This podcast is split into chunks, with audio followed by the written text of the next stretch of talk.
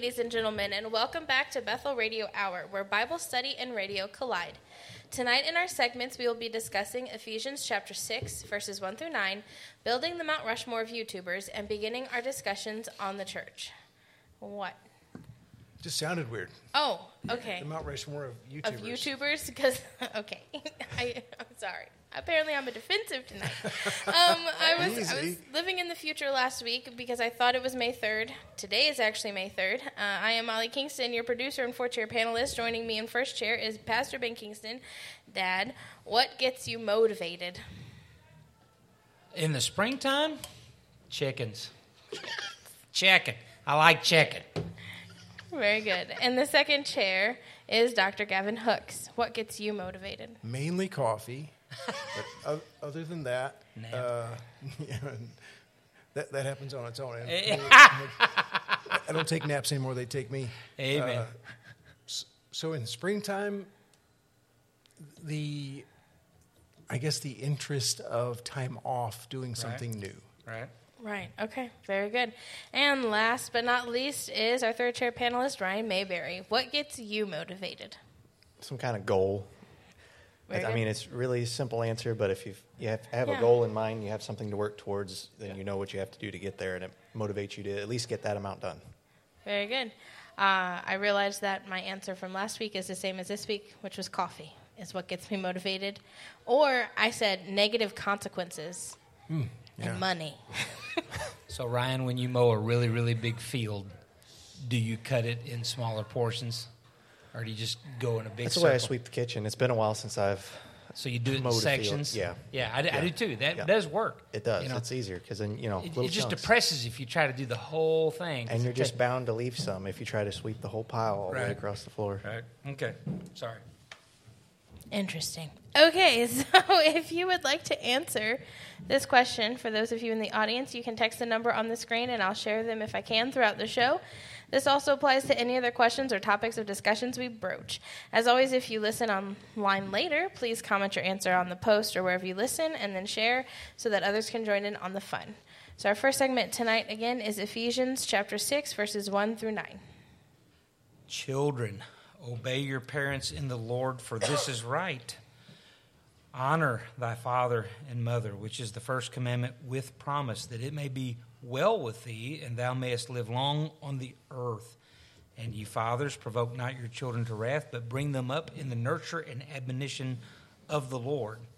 Servants, be obedient to them that are your masters according to the flesh, with fear and trembling in singleness of your heart, as unto Christ, not with eye service as men pleasers, but as the servants of Christ, doing the will of God from the heart, with good, well-doing service, as to the Lord and not to men, knowing that whatsoever good thing any man doeth, the same shall he receive of the Lord, whether he be bond or free. And ye masters, do the same things unto them, forbearing threatening, knowing that your master also is in heaven, neither is there respect of persons with him. Now, the pauses was where because in my notes here, I've put my notes also, and I was trying not to read that as scripture, because that would be blasphemy. But nonetheless, starting here at verse number 1, is it 1? 1 through 10? Yeah. It is. Yeah. 6, 1 through 9. Children, obey your parents in the Lord, for this is right. I basically just put here, do what they say, when they say, how they say, do it. Do it with joy. Mm. Now, that's easy to say as a 57-year-old adult. When I was a kid, that was like, no. Right. This is Why? America, bro. That's right, yeah. Why? You're right. Children's Bill of Rights, right? As a child, why? Why? I mean, that's right, why? The two older ones here, Gavin and I, we were raised in the day that you still asked the question, but the answer was always, because I said so. Because I said so, yeah. And, the first few years of your life, that was the answer as well, because that's all I knew. As things went along, I never appreciated that answer. And even though I'm not going to sit here and say that still wasn't biblically accurate, because they have the authority to, if you will, make the decisions in your life up to a certain point type thing, I do believe that what does it hurt a parental adult to set the child down and consistently and lovingly explained that this is the motivation, this is the reason why. Right. This is the scriptural reason why you should do what I ask you to do, so on and so forth. Even though they have the authority to give you directions, they also have the responsibility to teach you. Yeah, well, because you get to verse 4, provoke not. Right. Or even in this verse, it's got the qualifier, obey your parents in the Lord. I mean, if they're in the right, obviously. And as a child, you're not always going to be able to weigh that out. But if there's a glaring rebellion against Scripture and what they tell you to do, that I think you're... Correct. Sure. I think there's room for argument there, if you will, that this may be similar to the passage that previously in chapter 5 where both the husband and the wife are admonished to do the right thing for the Lord's sake. Because I don't believe that God intends only for Christian children to obey Christian parents. Mm. You know what I'm saying? That's fair. Right. But I'm not going to sit here and say that I see your point, though. Yeah, right. And so I absolutely, because there is Scripture, though, backing what you're saying, that if your parents are asking you to do something that is illegal, immoral, or unscriptural, absolutely, you know, that's a bad deal, you know, and that's a tough thing. And in our, 2023, you could argue there's more parents that struggle with that than parents that are trying to raise their children in the nurture and admonition of the Lord. Being obedient to and respectful to non-Christian, unfair, unjust parents is a very powerful, persuasive approach to your parents. Mm. And if you want them to come to know the Lord or to persuade them to a Christian lifestyle, they may have a nominal affiliation with the Lord, but they don't live it, obviously. It's very powerful and persuasive for you to live under this guidance for how to interact with them, is to do what they say. And any parent with a conscience is going to respond to that. You ask your child who believes in Christ and believes that something may be wrong or shady, and you ask them to participate in it, it's going to have an effect on them. You bet. For me, this boils down to there's only one person that we can control, and that is ourselves. And it is right for us to do the right thing all the time. It's always the right time to do the right thing. And so the Scripture is putting, if you will, I like the word onus. It's putting this onus on the child. Obey your parents. And now the parents, absolutely, because there's more verses towards them than there is towards the children. The parents are to do things in the right way. The parents are to love their children. The parents are to sacrificially give up for their parents. And they do. Again, in 90% of the cases, one of the things that was eye-opening for the first youth group that I did here at Bethel, because it was eye-opening to me, that was the first time I'd ever lived on my own. And so, 3 months to a year into it, I realized that I had never said thank you to my parents for all of the electric bills that they had paid, all of the gas bills they had paid, all of the transportation that they had done, all of the clothes, all of the food. I mean, you just keep going. And most children, even though they may give lip service to it, they don't really have a clue as to what is going into their survival. Why are they clothed? Why are they well fed? Because their parents have done this for them. Well, once the child wakes up to that, hopefully that brings gratitude and thankfulness. But even before that, God is saying you should obey your parent. It is the right thing to do. And certainly in our day and age, I think our kids here do an excellent job. But out in the world, I mean, it's scoffed at. Oh, yeah. Yeah, in schools you can really tell. And someone texted in that the main point is to let them learn to respect authority. Mm-hmm. And that is definitely a point of it. And because it does reflect, like I said, in school. Like you can tell whose children are respectful and obey at home and whose don't. Right. Well, because the children that are being raised right, they're not as worried about what the parent or the principal says. They're worried about what's going to happen when they get home. Mm-hmm. Right, exactly. Because if they've been parented correctly, most likely they've been told, you get in trouble at school, you're in trouble at home. Because, yes, authority is to be respected. just because it's authority. That's a tough pill to swallow. Mm. But it's not without, like it says, it's promise. Yeah. And the commandment says that you will be given a long life.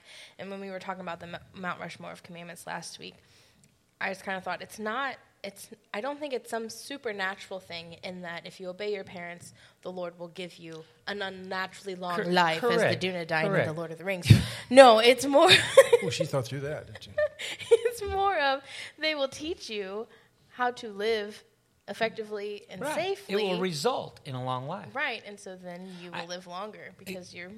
Yeah. Again, I do believe, maybe we'll stop at short of supernatural promise, but I do believe that there is that added zing to it that God is saying, I'm going to make sure of it, type deal. And again, generally, I won't say the name, but I know a beautiful, wonderful young lady that died at age 19. She was very obedient to her parents. Mm-hmm. So there's exceptions to every rule.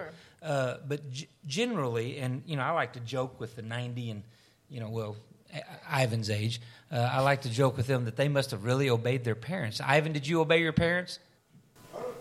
100%. First of all, he heard me. Right. And secondly, he understood. I'm so proud of you, Ivan.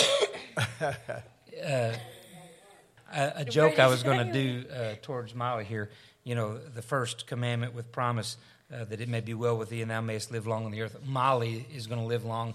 Benjamin and Tony, not so much. Just a joke. Just a joke. But it's true. You're right. So what are some ways that our young people can honor their mother and father? Just do what they ask. There you go. That is honoring, isn't it? It is. And it's also an expression of love. I'm still stuck on this. If you want to love someone, find out what the rules are for loving them and obey those rules. Right. Your parents are pretty direct in the rules that they put out there. If you obey them, it's an expression of love as well as respect. So obedience is the detail of loving. I think, too, when you're out in the world, like when a child is at school and not at home, when you emulate what your parents have taught you in the outside world, that is very honoring to your parents as well. So, we used to do something here, and I think Brad has done it a time or two, and you couldn't get away with this in our day, but we would have a student sale. We called it something else. And so you would come and you would bid on those students, and you would take them home, and you'd work them like a dog for the day, and you'd give that money to the youth group. It was a fundraiser. Yeah. Inevitably, the kids would go to a house and they would work their tail off. They'd come back, and then the fella or the lady that rented them would say, oh my goodness, you've raised an amazing child. And the parent just stands there and looks at them. Like, who did you talking have? About the same child? You got them to work? Which Caleb do you have? Yes. So, but what you just said, when they go out, they may give mom and dad heck. But when they go out, they do what they've been trained and taught to do. It's just a principle, Children that have been raised right are usually going to do better for the next group than they maybe did for mom and dad. But that means that they caught it. That means that they got it. And praise God for that. Yeah, man. I can remember the first time calling my mom and dad. I was about 24 years old, and I just almost cried on the phone, apologizing. I'm so sorry. Because I was now raising, if you will, in quotation, kids, and thinking, I'm surprised I survived. I'm surprised I made it. So... this is, if you will, my editorial additions to that part: to revere, to respect, to treat with deference and submission, and perform relative duties to. That's what Webster 1828 means for the word honor. So then we get to verse 4, and you fathers, and I think this includes moms and dads, provoke not your children to wrath, but bring them up in the nurture and admonition of the Lord. We're human, we're sinners, we are going to provoke our children to wrath. The key is to do it as less as possible, to do it as little as possible, and be quick to apologize, be quick to say, I'm sorry, ask forgiveness, the whole nine yards. My kids were small when I heard someone on the radio say the most powerful words you can say to your child is, I'm sorry, I was wrong, because it brings authenticity, because they know. They know you're wrong, and they know that you should be saying, because you make them say when they hit their brother or sister, right. You tell them you're sorry, you know. And my parents made us mean it. we couldn't say sorry. No, right. we had to be passionate. I mean, we learned how to act. I was Tom Cruise before Tom was Tom Cruise, but nonetheless. But bring them up in the nurture and admonition of the Lord. Now, y'all have heard my Mother's Day sermons. We go to the Webster Dictionary again on nurture and admonition. And so the nurture, of course, is nursing. You're going to nurse that child. You're going to spoon feed that child the things that they need in the Lord. But then the admonition is a loving warning. You're going to warn them. You know, it's like when they raise their hand to the hot plate, you're going to scream, hot, and they pull their arm down. That's a loving admonition. Comments? I had a person text in saying, government trivia says church-going people live longer than people that don't go by the same percentage of smokers to non-smokers. Wow. So what if I'm a smoking Christian? Yeah, so you kind of I'm looking for an excuse. In the middle. All right, you lose the advantage. I'm messing. All right, so that's good. that was that. All these texts are awesome. Thank you. Service. Now I want to tell you, and you know, we could spend the whole hour on this whole children obey your parents and fathers provoke not your children's wrath. Talking out this segment. Okay. Well, then we don't have time. To develop this. But let me just say this. This next passage is amazing. And I'm going to sum it up, and you guys feel free to weigh in. He's telling the servants, he is not, what would the word be? He is not commending slavery. This has been a knock against the Bible from the world. You see, God's for slavery. So why would you serve a God like that? Well, number one, you serve a God like that because he created you. Period. End of story. But that is a misunderstanding. God does not commend slavery. He doesn't want slavery. He is recognizing that this is a fallen world and there will be slaves. And when there are slaves, if they are Christian, he wants them to be the best Christian slave that they can be. And that will win them favor with their master. And then in the turn, he says, and oh, by the way, master, your master is up in heaven. Notice that word, forbear threatening. That actually means do not do it. Threatening is forbidden. You cannot threaten your slave. Well, in everything he told the servants to do, he says, to the masters, do the same things unto them. To them, that's right. This is another demonstration of the triangle, the God's principle. Right. You need to put everybody in that triangle. You, yourself, whoever else, and God, all are in that triangle. It should be your master. You should be able to put your master in that triangle. You should be able to put your slave in that sure. triangle.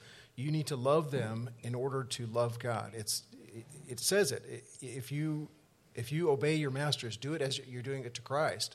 He's even saying it in Matthew 25 when he separates the sheep and the goats, and he says, "How the sheep say, how, Lord, did we serve you? How, Lord, you did this when you brought food to the sick, you went to visit the prisoners, you clothed the naked.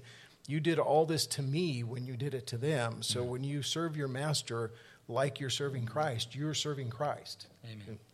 And also this is kind of, I've been heightened, my senses have been heightened to it because of our Sunday school study in Genesis. He likes to point out the contrast between what the Bible says that seems just normal to us because, you know, part of Genesis to what the rest of the world at that time was practicing. And I feel like this does that really well too. You can't use it as a verse to prove that God condones slavery. It really does the opposite. It says, knowing that whatever good anyone does, he will receive the same from the Lord, whether he is slave or free. So it gives value to a slave in a time when slaves had no value. In fact, equal value. Right. Mm-hmm. Bond or free, you are equal in my sight. This is also written in a time when there wasn't welfare, there wasn't WIC, there was nothing else. When you are desperate and destitute, the offer of slavery was relief. That's right. Yeah. At that point. That's right. Just saying. Because I'm not justifying slavery. No. I'm just saying. No. You're recognizing the reality, again, of a fallen world. Mm. You know? There were no social networks back then. That's right. Safety nets. All right. Very good. So that was Ephesians 6, 1 through 9. Oh, sorry. I just got a text. I'll read it before we move on. Sure. In most of the Bible, it talks mostly of 7 years served for things. The year of Jubilee. Mm-hmm. Yep. But that was specific to Israel. Mm-hmm. Yes. You know, the other countries didn't go by that. Didn't follow that. All right. So our Mount Rushmore of this week is YouTubers. So the reason why I thought of this and next week is going to be a podcast is because we are coming to the end of BRH for this year. And so for the summer, if you need some suggestions on who to watch and listen to, I was going to see what we were going to suggest. Very good. Boy, it would have been nice to know that before right now. Right. When I started to think of my options for this one, it was a little difficult because a lot of the people I watch on YouTube aren't YouTubers exclusively. Sure. They do things and it just happens to be on YouTube. Right. So I had to go through and find some that their living is made on YouTube specifically. Right. Right. And most of them nobody's going to recognize because they're hobby things. But Ryu Car is the name of one of them. He plays Mario games and stuff. John's Arcade, he's like the pinnacle. If you restore arcade machines, everyone knows who this guy is. Cool. Metal Jesus Rocks is another video game channel. Has a dumb name, but he has good content. Metal Jesus Rocks. And then Hickok45 is another one. He does a lot of gun videos and reviews and stuff. So it's a lot of random stuff most people are not going to care about. But those I mean, there's going to be a few out there that's like, I really want to watch Mario gaming. Yeah. No, that's perfect. This is why I don't explain it, because I want you guys to also bring your own flavor to it. So just live with it, okay? Uncle Gavin, what's your Mount Rushmore? Well, same disclaimer that Ryan just gave. This is not a YouTuber by living, but I found him on YouTube and listened to him on YouTube frequently, Jordan Peterson, on any topic, many different topics. Excellent content. Very good content, very good references. I always look for somebody that's got references and can. So here's the question about him. Is he a born-again Christian? I'm pretty sure he is. I believe so. He has not, as far as I know, proclaimed it, but he is getting closer and closer and closer to that point. Said it. He just hasn't put it in those words. Right. Well, I mean, he's a clinical psychologist. He wants to be a little floofy. And that wasn't a question out of doubt. No. It was a question out of, I honestly wanted to know. And I had that concern. I've had that concern. I still have that concern to a smaller and smaller degree because he's moving closer and closer. Right. But I had a concern that somebody who was not a Christian, that didn't have a relationship with Christ, was explaining scriptural things. Yeah. I went to one of his talks here in St. Louis with Clay Bannerman, and a bunch of the guys went, and it was profound. His analysis of the cross, and he did the comparison of the brass serpent and the cross being lifted up and Christ drawing all people to him. It was profound. And things I never thought about with the cross. So he can't be doing that. Something he said about that is talked about stories with power and how false ideologies will take stories with power and make it their own. Mm-hmm. And so that's why a lot of false religions take a lot from the Bible and incorporate it into their own because they're stories of power. A little bit of flavoring of truth and then a big helping of lie. Mm. So a shout out to our Awana ministry, and I'm not talking about Bethel's, I'm talking about Awana itself. The book, I think Ava's in Sparks, it has that story of the serpent. If I be lifted up, you know. Well, so when she's memorizing the verse, she wants to know, why was there a serpent being risen up? Well, we shared the gospel with her. You know, that's what it's about. That's how it works. And the next morning on the ride to the church, we're talking about the serpent, you know, and the such. So I love that story. Yeah. Go ahead. So that was number 4. Number 3, I had a tie for number 3, Answers in Genesis versus Discovery Science. If you haven't, if you're not familiar with Discovery Science, it's Stephen Meyer's group. And he has a large group of contributors to that channel, so Discovery Science. And there's a large array of topics that they cover with regard to intelligent design, the fact that there has to be a creator or there has to be a designer of life. So that's number 3. Number 2, Matt Christensen. He's a secular guy. He has Jedi-level sarcasm skills, so I just can't not watch him. So he's a super sarcastic guy, but in an insightful way. And then number one, Frank Turek. Again, he's not making his living on YouTube, but that's where I found him, and that's where I watch him. Okay, so number four would be McGee Homestead Adventures. This fella is from Tennessee, and he's redneck of all rednecks. His family, his women in the family they're following the Amish lifestyle, but he is not. But he is a very strong Christian, and the family, it's just really, really good stuff. Josh Pate would be number three, 247 Sports. Josh is a huge SEC fan, so you can imagine. Number two, now I have ran across this in the last 3 to 6 months. This guy has the best voice I have heard on radio. It's called Wretched, and his name is Todd, and he gives commentary on liberal stuff, you know, and he brings the Word of God to bear on those things. You would listen to it just for his voice, but he has 500,000 subscribers. So, it's good stuff. Lastly, number one, Just a Few Acres Farm. I really, really enjoy that homesteading YouTube. Awesome. Some of my faces on my Mount Rushmore has multiple heads. So, yikes. They're monsters. Yes. Medusa. The Medusa of Mount Rushmore. Yeah, so the fourth one, I had Angry Cops / Brett Cooper. They're not quite the same, but they're both a lot of political commentary, and so I enjoy both of them. One is a little bit more crass than the other, so just be warned. And then the next one is Ben Shapiro / Crowder, which I understand that there's been some things happening. Arch rivals. Right, exactly. Exactly. So I'm not going to sit here and say I support everything that they say and do, but I do appreciate the views that they bring to the table. And then if you are a gamer person, Daz Black and Markiplier, I like their videos. And then if you like comedy, Brandon Ferris, who he does ridiculous things. So it's not like it's not a stand-up comedy, but it's like him doing stupid things. It's YouTube. It is YouTube comedy. Yeah. It's comedy created for YouTube. Yeah. I'd say the same thing about Nate Bargatze. He's really. Did you know he's coming to St. Louis? No, I didn't. Yeah, he's coming in October. Oh, awesome. Yeah. We have to get some tickets. Yeah. I was saying, just plan the date night. Date night? Well, with our wives, Clean comedy will have you in stitches. He is, and he's the straightest-faced guy, self-deprecating. It's funny stuff. All right, beautiful. All right, so we're moving on to the mystery topic. We don't have much time on the mystery topic, but we'll see what we can do. Let's spin the wheel.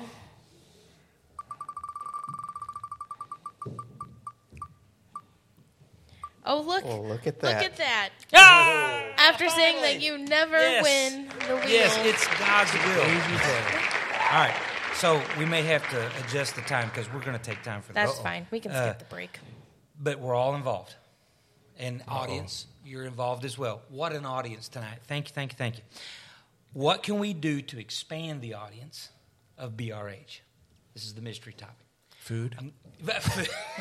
Holler. Okay. Well, now we can proceed. We're done. That's it. I agree, Gavin. Just that. So I'm going to assign a topic to each of you and ask you to, just off the top of your head, but I'm going to go first to give you a little bit of time. I want you to give me three things under that topic that we can do to expand the audience of BRH. What's your name, Gavin? I'm going to give you the topic of prayer. What's three things we can pray for to expand the audience? I'm going to give you public relations. I'm going to give you promotional materials, and I'm going to take listener challenge. So, listeners, the challenge that I have for you, and you're probably already doing it, so thank you, is, in these next months and leading up to next year, just broach the subject. If podcasts come up, if YouTube stuff comes up, just ask the question, were you aware that we have a podcast at Bethel Baptist Church? It is our Wednesday night Bible study, and you can access it on BethelLoandale.com. I mean, that's as simple as it is type deal. Number two, I'm hoping to get, this kind of gets under Molly's purview, but business cards that we can hand out and such. So as, go ahead. That's so the 90s. Yeah, well, but you're going to have your opportunity. I know. To get us in 2023. But you talked about my thing, so I felt like I could love it. Amen. And then also, you're probably, again, already doing it, but I would encourage you to re-listen, and if something catches, you know, your idea of someone else, recommend that particular episode to them. I talked with someone, last night, and they listened to last week's podcast, and it spurred something that we were actually talking and dealing with right at that moment. So I know that God is using this program. I know that this is something that is beneficial to the church. We just have to help it, in my humble opinion. Who wants to go next? Your three things. You gave me mine first, so. All right, Gavin, go for it. Things that we can pray for, I think primarily, one for Awana to grow, because let's face it, half these people kids are in Awana. Specifically for us, for the people on the panel, is pray for our curiosity to be kindled. Yeah. If you want to be interesting, be curious. Amen.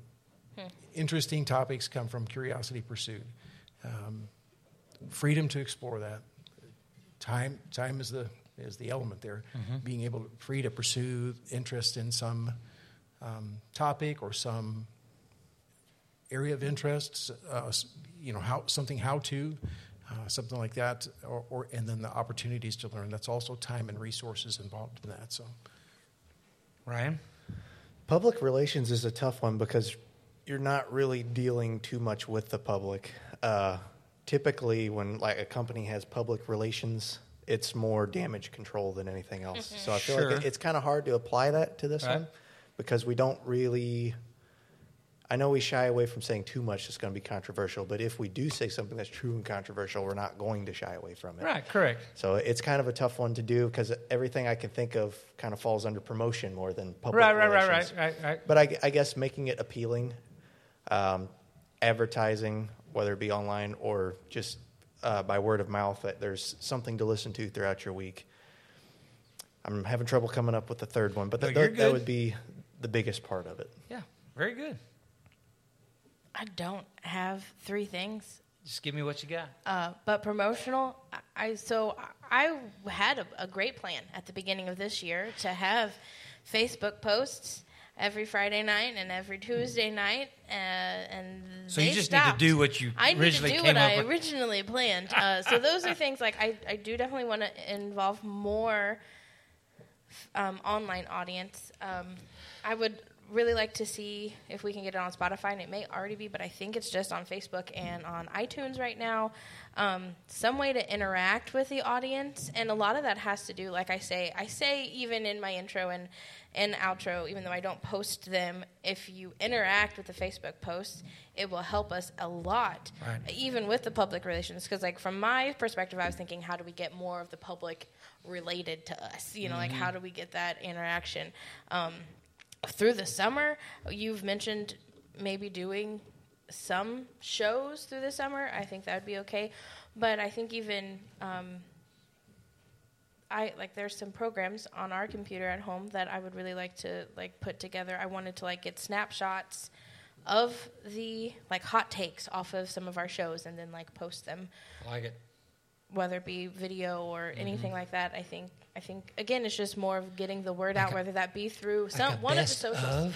Yeah, exactly. The best of Ben Kingston and BRH 2023. Best of BRH, just BRH. But you can't just do BRH. Eventually, you have to break it down if you're going to have a lot of content. I see. I'm in charge of this. There's no doubt.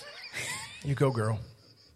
So something that, and of course, Well, okay, and I want to record. Like, next year I would really like to use, you know, you asked what are we going to do next, because this year we got the mics. Next year I would really like to get a video recorder and record them. And actually have a video to go with, and maybe start on YouTube or Rumble, wherever we can go. Right.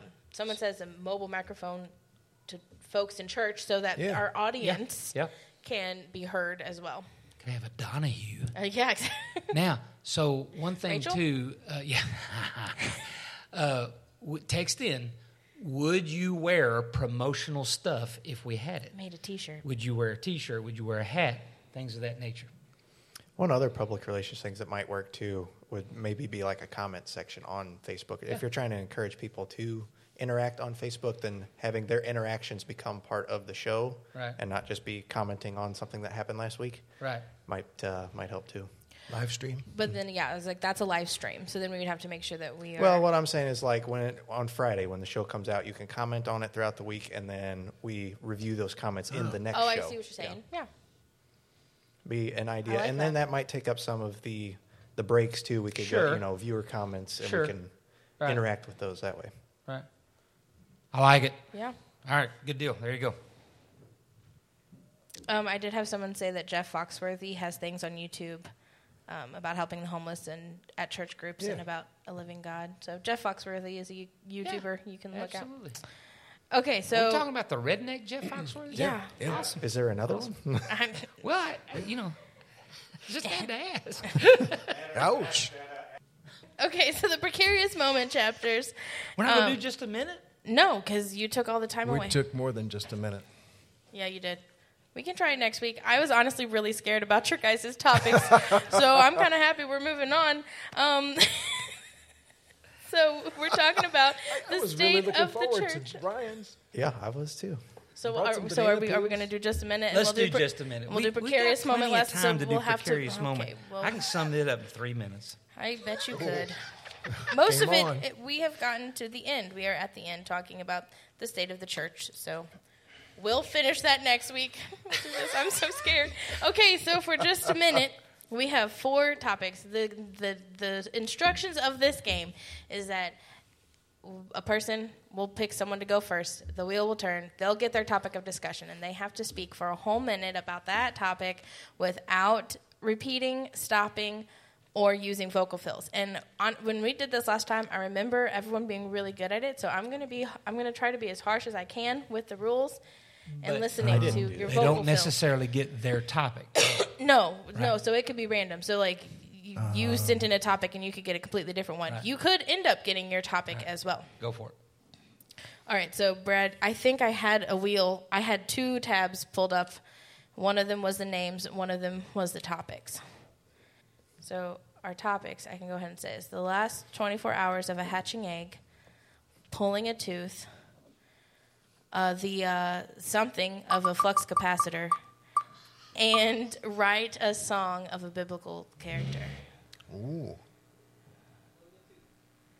We probably should have picked 2 of these. Now we go to the other wheel. Well, Dad, why don't you talk about that one? Pulling a tooth? Yeah, for a whole minute. All right. Ready? Set? Yep. Go. So, first of all, I want to bring up the fact, sir, that you've already got 3 holes in your upper plate. So I'm not sure that pulling this tooth is the best option. Now, if we do pull the tooth, we can replace it with a $3,000 implant. If you can't do that, then we can pull all of them and replace it for $1,500. You just need to work through this. But if none of that is an option to you, then we're just going to go ahead and deaden it here. And once we deaden it, we're going to put this very strong tensile wire to the tooth. I'm going to attach it to the strongest weight door that we have, and I'm going to slam it vigorously. After that, we've got an ambulance on standby. If something goes wrong, we'll work you through it. It's all good. I just need you to sign this waiver. Did I get 40 seconds. Oh, 40 seconds? Yeah. I lost. That's all I got. There you go. Okay. Well, we got 40 seconds on pulling the tooth. Very good. Okay. Who's going to go next? Uncle Gavin or Ryan? Oh, I want to hear the flux capacitor one. Yeah, I want Ryan. You want Ryan? Oh, well, then that... Okay, well, that Ryan can just do the flux capacitor one when it is... I think it's gonna be this one. There you go, Ryan. You get to go next. Go. All right. Okay, ready? All right. Set, go. So really a flux capacitor is super simple. Everyone thinks it's complicated, but it's really simple. You can see the three bars of light, and that's the photons interacting with the capacitance of the flux capacitor. You have the flux in between the dimensions, between time and space. So you just have to cause the flux to reach the right arc. And I was going to try to come up with a whole bunch of nonsense, but I can't come up with anything. Okay, I'll give you 22 seconds. Did I go longer than him? Well, I'm sorry. Yes. Sorry, I was going to be super sarcastic. You were 40 seconds. He was 22 seconds. Oh, I got you. Do the math. Well, you know I can. I know, but that should be easy. It should be. So if you haven't seen the YouTube of the flux capacitor, you need to watch that. I should have watched that. I didn't know there was such a thing. I didn't know either. You're kidding me. I knew the flux capacitor was associated with a movie. Right. Back to the Future. Okay. So that's what I thought he was talking about. It is, yeah. Okay. Yeah. Well, I had no idea. I was like, oh, my gosh, I don't know. And then you mentioned Back to the Future. I was like, I don't know that either. What did the bananas have to do with anything? So the flux capacitor, because he goes into the future, he learns how to do fusion, and he can just use any piece of garbage to it. So he's putting a banana peel in it. Randy, you know what I'm talking about, don't you? Oh, okay. No, flux capacitor. How it works. There's a flux capacitor at O'Reilly's. We might just need to move on. They sell one at O'Reilly's if you want a flux capacitor. So anyway, go ahead. While I'm looking. Okay, so the next one that pulled up was the last 24 hours of a hatching egg. Would you like to tackle this one, Uncle Gavin? I would love to tackle this one. Okay, ready, set, go. So one of the greatest evidences of creation design is in an egg that is incubating for 21 days, I believe. Yeah. And sorry. No, you're good. Keep going. Can I phone a friend? No, okay. I was the only reason is like Dad was talking during your minute, and it wasn't a big deal. Okay, now go. I stopped it. So as the chick grows, of course, it becomes crowded, and it uses some of the air from inside of the egg in the air sac. But as it gets bigger and it exhausts that air, it has a tooth that develops on the end of its beak. And the tooth will start to scratch at the shell of the egg. Now, lo and behold, the egg, you might not know this. You probably do when you put it in boiling water, that the gas starts to come out of that egg because it gets hot. But you don't do that before you put it in the incubator. No, you don't want to cook the baby. You don't want to cook the chick. Just saying. So this chick, these little pores are cone-shaped with the wide part of the cone on the outside surface of the egg. So as the chick gets bigger and requires more oxygen and it scratches away the inside of the egg, the holes become bigger. That's amazing. So as they require more oxygen, they can get more oxygen by scratching the inside of the egg with that tooth. Now, another thing that's really important is you don't intervene when the chick is trying to get out of the egg. There's something really important about blood supply and circulation that they require that struggle to get it started. It's a real good metaphor for life. If you don't struggle and you don't try to stretch your horizons, you're probably going to be very small, weak, and maybe not even survive. So this chick has to go through the struggling process to basically get its blood circulation started and to be a healthy young chick. Well, 1 minute and 52 seconds. Very good. Wow. Made up for me and Dan. I decided not to stop. I was just like, he's going. His flow's good. All right, let's move on. Molly. Okay, so I ended up, since Ryan got his, I got mine, which was to write a story. But I had two. Can I use the one that I actually had? Sure. So the one that I actually had on my notes was FOMO, is it real or not? FOMO. Fear of missing out. It's an acronym. Oh. Mm-hmm. Yep. I'm going to start now. Is FOMO real or not? I do not believe it is real. I think it is pride. When you think that you are so important that you should not miss out on anything happening in other people's lives, then you, like I said, are prideful. FOMO is just a symptom of pride. We at the Kingston household have really drilled in that if you are not at home we can still do fun things. Just because you're not at home doesn't mean we just have to sit on the couch and not do anything, and you get to enjoy everything we get to do. And that just is not life. That's not true. Everyone is going to do their own things, and sometimes you're going to be a part of that, and sometimes you're not going to be a part of that. Also, I think it's just a... and then I stopped. Okay, 43 seconds. So Uncle Gavin wins. Good job, Gavin. Windbag.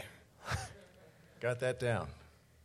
So, Randy, so there it's not the flux capacitor, because I couldn't find it, but there is a video about something. The retro encabulator. You've got to watch that. It is hilarious. Okay, sorry. All right, beautiful. That was a good game. That was a very good game. Speaking of BRH in the future, if you have a game, a break game that you would like to suggest, please text me or comment or message the Bethel Facebook, because I will see those as well. Give us ideas that you might want us to do, talk about, whatever, because those are things that I would like to incorporate, different and more things. We're going to go ahead and just go, well... We got 5 minutes. What do we want to say about the chapters in this precarious moment? So this is where he's getting into the, let the church be the church, whether the, if you will, the mess that we are in as a church. And I read these three. Of course, I've read through this book a few times in the last 6 to 8 months. We've done it in 5:30 and such of that nature. But this is, I agree. I will say this, that I struggle, Molly knows this, on 99.1, inevitably there will be a song about how much the church is struggling. I don't personally like that. I don't think that's a good thing to beat up the Church of Christ on a national radio, airwaves and the such. I don't see what they're doing here, though, on the same level. What they're trying to do, because, this book is about the precarious moments that we are in. And as a body and bodies of Christ throughout our nation, we are at a very precarious moment. Why? Because too many of our pastors will not speak specifically to the social ills of our day. Too many of our folks in our churches are not properly discipled. Too many of our churches are not growing, so on and so forth. And so these are all things that I believe that individual churches have to work with. They have to sit down and pray through and answer the questions, are we struggling with this? Does this apply to us and the such? We've talked about here that within the Merrimack Association, there are several churches that if God doesn't intervene or they come to God saying, we need you to intervene, they're not going to survive the next 10 years type thing. And so there's a resource out there called An Autopsy of a Deceased Church. It's very good. It's a good read for any member. It's a good read for any pastor, any church. And it deals with a lot of the things that this, section of this book is dealing with. That's kind of my summary. Right. And so they talk about what happened to biblical Christianity in America and just how as a country... Christianity has fallen by the wayside or have been outright rejected. Right. And some of the areas that they point out, the same indicators that heralded the fall of other great nations are now present all around us. And those indicators are a moral compass, how America has lost its moral boundaries and sexual limits are rapidly disappearing. Innocent blood, that sadly murder abounds in America today, whether it is taking babies' lives in the womb, young men in gangs killing each other, or innocent bystanders, or extinguishing the elderly and handicapped through euthanasia. Then also education. America spends more on education than nearly any other nation in the world, yet today 19% of high schooler graduates are illiterate after 12 years of school and an average approaching $140,000 spent per student. One of 5 graduates can't read. And then also debt. Each American pays an average of 15 plus over 15,000 per person in taxes each year. And then it breaks down a lot more of the numbers. I'm not going to go through that because I'm illiterate in numbers. And then you have proud decadence. When a nation loses its conscience, its sensitivities become calloused and its threshold of embarrassment largely disappears. So those are the areas that show that America as a country is downward spiraling, and it's because of the Christianizing of American public life and the open rejection of our historic biblical foundations. One of the things he brought out, too, is that George Barna is a very effective pollster, and specifically in the area of Christian matters. He himself is a born-again evangelical, attends an evangelical church, so he does a lot of polling with churches, and he draws the line with truth. So if someone says that they are evangelical but they do not believe in the inspiration or the inerrancy, of God's word, he says, no, they're not evangelical, And so he puts their information where it belongs, if you will. He categorizes by their answers instead of what they tell him. Correct. And so one of the things, 218, he says 90% of pastors agree that we need to speak on these things, but 90% of pastors won't talk about these things because, they're afraid to lose their job or whatever the case may be. Well, and they talk about how when millennials and others describe, the pastors don't want to become irrelevant. Right. But when millennials and others describe churches as irrelevant, they're not talking about styles of music and dress code as much as they are attacking the focal point of church services or the teaching. And they brought out that that most Christians in their services, they want the pastors or the people to talk about abortion, religious persecution and liberty, poverty, cultural restoration, sexual identity and same-sex marriage, Israel, Christian heritage of America, the proper role of government, bioethics, self-government, the church and politics, Islam, the media, senior citizens, and end-of-life issues. And all of those were 70% or higher of the congregation want to hear those things talked about in church. And those are hot-button issues where you almost never hear. Right. I'm not necessarily saying here, but as a nation as a whole. Sure. Well, one of the things that he says to follow that up, how do you measure success in a church? And again, if we're not careful, we measure success by physical and fiscal standards. So if the offerings are up, if the noses are up, attendance is good, we think we're a success. In reality, success is transformed lives, which is what we pray for every Sunday morning. And I believe we're seeing that, And I will say this, that